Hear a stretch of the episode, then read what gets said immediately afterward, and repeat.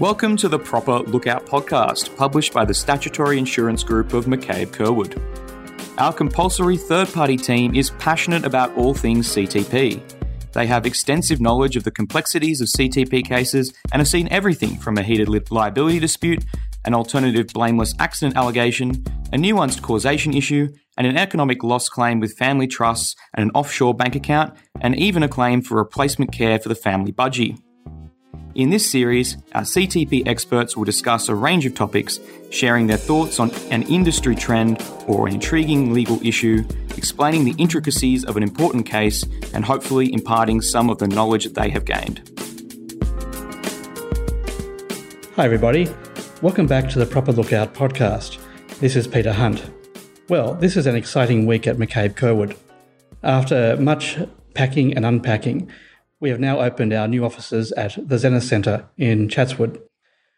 The insurance and government teams are enjoying an abundance of natural light and views of bushland to the north and the city to the south. I can see North Head to the east and the mountains to the west. There's a buzz of excitement in the air. Just a reminder, we are maintaining our central office in the M L C Centre. Armed with laptops and with hot desks both at Zenith and M L C, our staff will be both agile and mobile. Our level of accessibility to clients and colleagues will not change.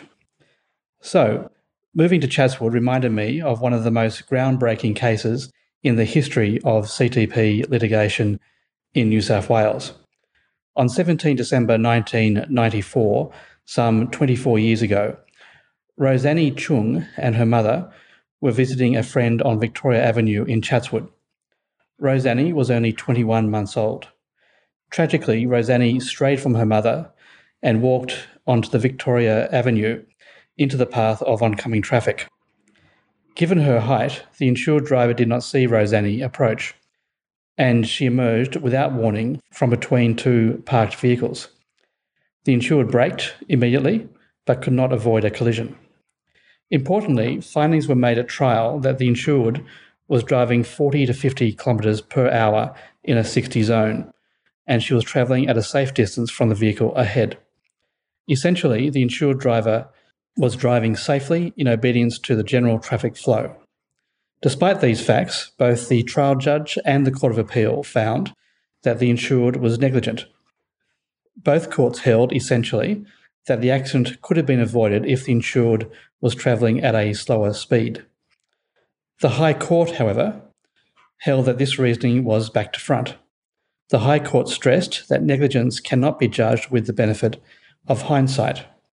Rather, the court must look at all the circumstances through the driver's eyes from their seat in the vehicle and assess whether their driving input fell short of the required standard of care. Given that the insured driver was travelling well below the speed limit and at a safe distance from the car in front of her, and given that there was nothing to alert her to the impending danger, the High Court concluded that she did nothing wrong. Whether the accident could have been avoided if the driver did something different is the wrong question. The correct question is whether the driver drove reasonably, given the circumstances confronting them in real time. So, in Derek and Chung, the High Court essentially upheld the driver's right to travel with the general traffic flow, unless something was happening which called for a slower speed or an extra level of vigilance. Almost a quarter of a century after the accident, these principles do not sound surprising. But at the time, Derek and Chung was handed down in August two thousand one. This was groundbreaking stuff. I recall delivering a seminar on the case in September two thousand one. After describing the circumstances, many in the audience were surprised when I announced that the High Court entered a judgment for the defendant. Before Derek and Chung, it was generally accepted that you run down a pedestrian, particularly a child, you lose. Thereafter, it was much easier for insurers to defend pedestrian cases. The law has, of course, moved on since two thousand one.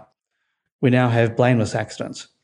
Indeed, one could draw a straight line from Derek and Chung to Axiak and Ingram. Like Rosanne Chung, Alana Axiak darted into the path of the insured vehicle. Her lawyers made a strategic decision not to even allege negligence. Doubtless, the High Court's decision in Derek versus Chung influenced that strategy. Instead, Alana Axiak's lawyers successfully argued that she was injured in a blameless accident.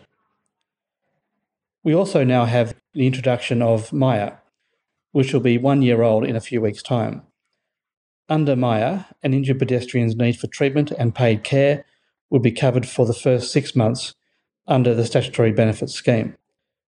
Whether those payments would continue beyond six months depends upon whether the pedestrian's contributory negligence exceeds sixty-one percent.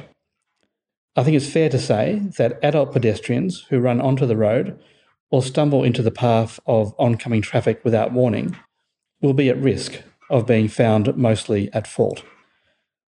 Liability in common law pedestrian claims will be decided under M A I A in the same way they were decided under Macca.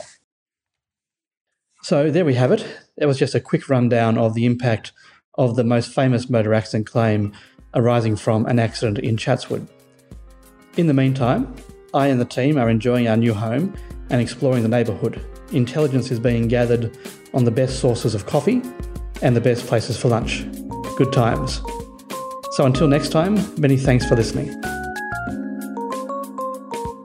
Thank you for tuning in to this episode of the Proper Lookout podcast. We hope you enjoyed it.